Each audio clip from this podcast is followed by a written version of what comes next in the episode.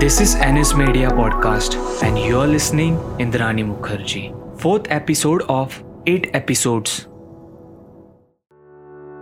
कहानी के पिछले एपिसोड में हम जान चुके हैं कि अब इंद्राणी और पीटर को एक ऐसे भरोसेमंद इंसान की तलाश थी जिसे वो अपनी कंपनी का सीईओ बना सके इंद्राणी और पीटर ने अपनी मेहनत और प्लानिंग के साथ आईएनएक्स मीडिया को एक नए शिखर पर लाकर खड़ा कर दिया था अब तक की कहानी में हम जान चुके हैं इंद्राणी की ज़िंदगी के शुरुआती दिनों के बारे में और उसकी शादीशुदा ज़िंदगी के बारे में। इंद्राणी और पीटर आईएनएक्स मीडिया के लिए एक सीईओ की खोज में थे, क्योंकि उन दोनों के पास फॉरेन नेशनैलिटी थी, इसलिए वो आईएनएक्स मीडिया के सीईओ बनने की दावेदारी नहीं दे सकते थे। और इसी वजह से उन्हें ज़रूरत थी एक ऐसे इंसान की, जो न सिर्फ़ जिम्मेदार हो, मगर भरोसेमंद भी हो।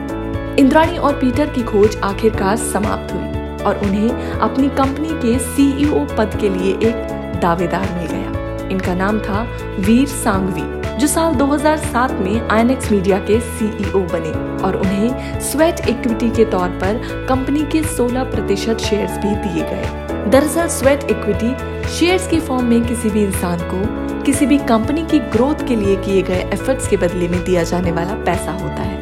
साल 2007-2008 में आए वैश्विक मंदी की मार हमारा देश ही नहीं, बल्कि पूरा विश्व झेल रहा था।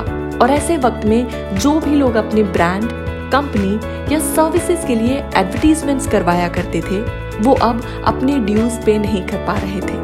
यहाँ तक कि आईएनएक्स मीडिया भी अपने वेंडर्स को ड्यूज पे नहीं कर पा रहा था। ऐसा कहा जाता है कि उस वक्त के हालात देखते हुए general entertainment channel, nine X entertainment channel के टीआरपी रेटिंग्स को भी न्यूज़ एक्स के साथ जोड़ दिया गया था, ताकि इन्वेस्टर्स को लुभाकर उन्हें एक बेहतर डील दिखाई जा सके। बहुत जल्द साल 2009 में इंद्राणी और पीटर ने आईएनएक्स मीडिया और न्यूज़ एक्स को इंडिया मीडिया नेटवर्क के हाथों बेच दिया। मार्च 2009 तक आईएनएक्स मीडिया को लगभग 800 करोड़ का बड़ा नुकसान हो चुका था। कोटेक और टैमसेक के शेयर होल्डर्स भी अब आईएनएक्स मीडिया से अपना पैसा निकालकर अलग होना चाह रहे थे। कंपनी का घाटा दिन पर दिन बढ़ता जा रहा था और इंद्राणी और पीटर अब बहुत परेशान हो चुके थे।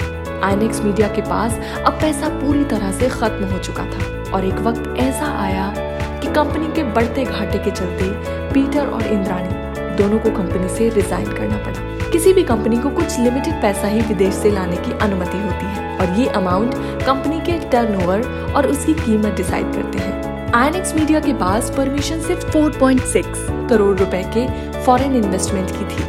मगर आईएनएक्स मीडिया ने लगभग 305 करोड़ का फॉरेन इन्वेस्टमेंट करवाया था, जो बहुत ज़्यादा था। मार्च 2007 में आईएनएक्स मीडिया ने फॉरेन इन्वेस्टमेंट प्रमोशनल बोर्ड के चेयरमैन को अप्रोच किया। और इनसे रिक्वेस्ट की कि वो आईएनएक्स मीडिया को तीन और इन्वेस्टर से फॉरेन इन्वेस्टमेंट लेने की परमिशन दे। ये तीनों ही इन्वेस्टर्स मॉरिशस के रहने वाले थे। ये पैसा आईएनएक्स मीडिया के बैनर तले नए टीवी चैनल्स को बनाने और उन्हें ऑपरेट करने के लिए मांगा गया था। और उन्होंने कुछ नए न्यूज़ चैनल्स के नाम, साथ ही और उनका पूरा ब्यौरा भी बोर्ड के चेयरमैन के सामने रखा था। पीटर का एक्सपीरियंस यहाँ काम आया और बोर्ड ने पीटर को और आईएनएक्स मीडिया को और एफडीआई यानी फॉरेन डायरेक्ट इन्वेस्टमेंट की अनुमति दे दी। और उन्होंने कहा कि एफडीआई 46.20 परसेंट से ज़्यादा नहीं होना चाहिए, जो कि लगभग 305 करोड़ था। मगर ये इन्वेस्टमेंट लगभग 800 करोड़ तक पहुँच गया। पीटर को अब एहसास होने लगा था कि जो दिक्कत उन्हें पहले हुई थी, वो फिर से वापस उन्हें हो सकती है। उन्होंने कंपनी में परमिशन से काफ़ी ज़्यादा फॉरेन डायरेक्ट इन्वेस्टमेंट करवा लिया था।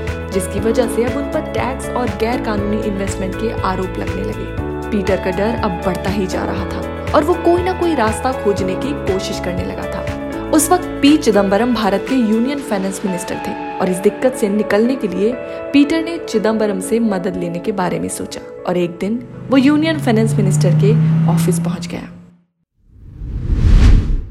गुड मॉर्निंग सर अरे पीटर जी आइए आइए बैठिए। थैंक यू सर सर आपसे कुछ काम था। जी बताइए। सर मेरा एफ़ डी आई रिक्वायर्ड और परमिटेड से ज़्यादा हो गया है। मुझे समझ में नहीं आ रहा है कि क्या करूँ। आपकी हेल्प चाहिए। पीटर जी मैं किसी पद पे बैठा हूँ। मैं डायरेक्टली आपकी कोई मदद तो नहीं कर सकता। सर प्लीज़ मैं बहुत उम्मीद के साथ आया हूँ। देखिए मैं सचमुच में कुछ नहीं कर सकता। आप एक काम कीजिए। मेरे बेटे कार्तिक चिदम्बरम से जाकर मिलिए। उसकी फाइनेंशियल कंसल्टेंसी है। मैं उसको फ़ोन कर दूँगा वो आपकी मदद कर देगा। Thank you so much sir दरअसल पी चिदम्बरम उस वक्त फाइनेंस मिनिस्टर थे और उनके बेटे कार्ति चिदम्बरम की एक बड़ी स्ट्रैटेजिक कंसल्टिंग फर्म थी जिसका नाम था एडवांटेज स्ट्रैटेजिक कंसल्टिंग सर्विसेज़ बड़ी बड़ी कंपनीज़ के ओनर्स कार्ति के क्लाइंट थे। और उन्हें कैसे और कितना पैसा कहाँ इन्वेस्ट करना चाहिए, कार्ति उन्हें बताया करते थे। साथ ही वो इन कंपनीज़ के फाइनेंशियल प्रॉब्लम्स का सोल्यूशन भी उन्हें दिया करते थे। कार्ति की कंपनी काफ़ी फ़ेमस थी। इसलिए भी क्योंकि अगर कहीं कोई प्रॉब्लम आती तो वो अपने फादर की हेल्प से उसे सॉल्व कर लिया करते थे। कुछ वक्त बाद फरवरी 2008 में इंद्राणी और पीटर दोनों ही पी चिदम्बरम के बेटे कार्ति चिदम्बरम से मिलने गए। और ये meeting five star hotel Hyatt में हुई। जो साउथ दिल्ली का बहुत फ़ेमस होटल है। एम आर कार्ति हम आपका ही इंतज़ार कर रहे थे। आई एम सॉरी मुझे थोड़ा देर हो गई। No problem please have thank you so much mister Peter meet my wife Indrani Mukherjee hello sir hello ma'am मैं आपको अपनी समस्या तो बता ही चुका हूँ सर अब आप बताइए क्या करना चाहिए? हम एक काम कर सकते हैं। आप ऐसा कीजिए दस लाख रुपया मेरे अकाउंट में ट्रांसफ़र करवा दीजिए और हम ये शो करेंगे कि ये पैसा हमारी कंपनी से इन्वेस्ट किया गया हाँ। ये आइडिया तो काफ़ी अच्छा है। ठीक है मैं आपको कल ही पैसा ट्रांसफ़र करता हूँ। थैंक यू कार्ति चिदम्बरम को जल्दी ही दस लाख रुपए दे दिए गए जो उन्हें उनके सहयोग के लिए पीटर और इंद्राणी ने दिए थे। ये पैसा उन्हें सीधे नहीं दिया गया बल्कि उनकी consulting firm advantage strategic consulting services के बिहाफ पर दिया गया। बाद में फाइनेंस मिनिस्टर जो कार्तिक के पिता थे, उनकी तरफ़ से क्लियरेंस देकर पीटर की मुसीबत और कम कर दी गई। कहते हैं ना कि बिज़नेस में उतार और चढ़ाव दोनों ही आते हैं और एक सफल बिजनेसमैन दोनों ही चीज़ों को झेलने और उनसे बेहतर तरह से डील करने की क्षमता रखता है। साल 2009 में आईनेक्स मीडिया और ज़्यादा लॉस में जाने लगी और बढ़ते हुए घाटे को देखकर पीटर और इंद्राणी ने कंपनी के कुछ और शेयर्स को बेचने का फैसला लिया। 2009 में इंद्राणी और पीटर ने आईनेक्स मीडिया के 30 प्रतिशत शेयर्स बेच दिए और साथ ही साथ आईनेक्स मीडिया का नाम बदलकर नाइन एक्स मीडिया रख दिया गया। किस तरह जतन करते करते और कार्ति चिदम्बरम और उनके पिता पी चिदम्बरम की मदद से पीटर मुसीबत से निकल तो गया था, मगर कब तक? आखिर कब तक? मुसीबत को टाला भले ही जा चुका था। मगर वो पूरी तरह खत्म नहीं हुई थी।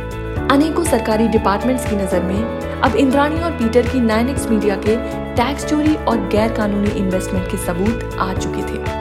मगर क्योंकि उस वक्त के फाइनेंस मिनिस्टर पी चिदम्बरम खुद पीटर की मदद कर रहे थे, ये डिपार्टमेंट्स उस वक्त पीटर के अगेंस्ट कोई भी एक्शन नहीं ले पाए। दौर बदला और 26 ग्यारह 2008 के टेरर अटैक के बाद पी चिदम्बरम को फाइनेंस मिनिस्ट्री से हटाकर होम मिनिस्ट्री में भेज दिया गया। इस फैसले से जहाँ पीटर की मुसीबत बढ़ गई थी, वहीं जो डिपार्टमेंट्स कब से तलाश में बैठे थे कि पीटर के ऊपर कार्यवाही करने के लिए उन्हें एक मौका मिले, वो मौका उन्हें मिल चुका था। इस सुनहरे मौके का फ़ायदा उठाते हुए साल 2010 में इन्फोर्समेंट डायरेक्टरेट ने पीटर की कंपनी के खिलाफ एक केस दायर किया, जिसमें उन्होंने पीटर की कंपनी पर अवैध और गैर कानूनी तरीकों से मॉरिशस के बिजनेसमैन से लिमिट से ज़्यादा एफडीआई लेने का आरोप लगाया। पीटर अब पूरी तरह से फंस चुका था। क्योंकि न सिर्फ़ केस, मगर सारे सबूत भी पीटर के खिलाफ थे। और पीटर अब इस केस से निपटने के लिए अलग अलग रास्ते ढूंढता नज़र आता था। पीटर और इंद्राणी आए दिन मुंबई के बड़े बड़े नामी और मशहूर वकीलों के चैम्बर से निकलते हुए दिखाई देते। तो कभी कभी वो किसी मशहूर और स्ट्रॉन्ग पॉलिटिशियन के ऑफ़िस से मदद मांगते हुए बाहर आते नज़र आते। पीटर इस सिचुएशन के लिए तैयार नहीं था, क्योंकि उसे कभी लगा ही नहीं था कि चिदम्बरम फाइनेंस से किसी और भी मिनिस्ट्री में जा सकते हैं, मगर वक्त को कौन टाल सकता है? कुछ वक्त के बाद पीटर को एक अच्छी खबर मिली। जी हाँ चिदम्बरम को फिर से फाइनेंस मिनिस्ट्री में वापस बुला लिया गया। ये सुनकर पीटर को सांस में सांस आई और उसे लगा कि अब वो इस मुसीबत से निकल जाएगा। चिदम्बरम के वापस फाइनेंस मिनिस्ट्री की कमान संभालने के बाद चीज़ें पीटर के फेवर में होने लगी और केस दिन पर दिन कमज़ोर हो गया और आखिरकार बंद हो गया। यही तो चाहता था पीटर मुखर्जी। अब तक की कहानी बताती है कि कैसे इंद्राणी ने अपने करियर के शिखर तक पहुँचने की सीढ़ियाँ अपने दूसरे पति पीटर मुखर्जी के साथ ही चढ़ी थी। और साथ ही साथ पीटर की सूझबूझ और उनका एक्सपीरियंस भी उसके बहुत काम आया। कहानी के अगले भाग में हम जानेंगे इंद्राणी के अतीत के बारे में कुछ और राज जो उसने हमेशा सबसे छुपा कर रखे। क्या थे वो राज आखिर ऐसा क्या था जो इंद्राणी की ज़िंदगी की किताब के पन्नों में दबा हुआ था?